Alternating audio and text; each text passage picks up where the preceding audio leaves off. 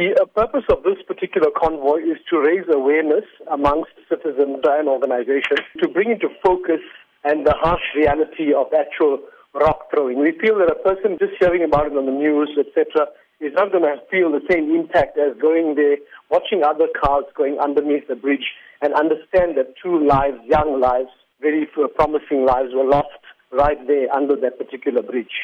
And what is the purpose of the convoy? We've had several convoys in the last year to raise awareness against the crime scourge that we suffer in South Africa. But we find that, the convoy gets people together. It raises the level of awareness on a particular issue to understand, the motivation of the criminals that do this, to also bring into the spotlight the actual gore and horror of this crime that's been committed against innocent people, and then also force government and other role players and stakeholders to actually, do something and do more than what they're doing to remove the scourge in our society. And before I forget, of course, we're also meeting the citizens that live around there, and we want to also raise the concern to them and see if they can perhaps help us in identifying the perpetrators, as well as bring to the reality of it what happens when you throw rocks on the road or place them on the road and cause these kind of accidents and problems.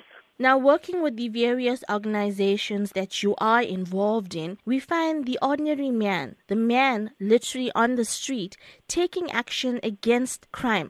How do you see this convoy being part of being an active citizen? Definitely.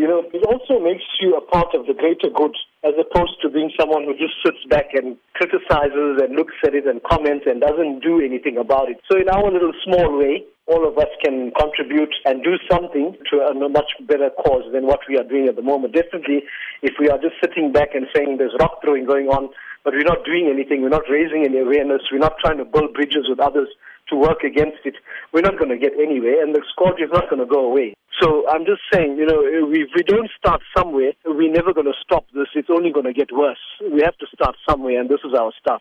And how does one become a part of the convoy? Firstly, all are welcome to join the convoy. Basically, just come to the Durban drive-in between 2 and 2:30 on Saturday, afternoon this Saturday, and join the convoy. That's it.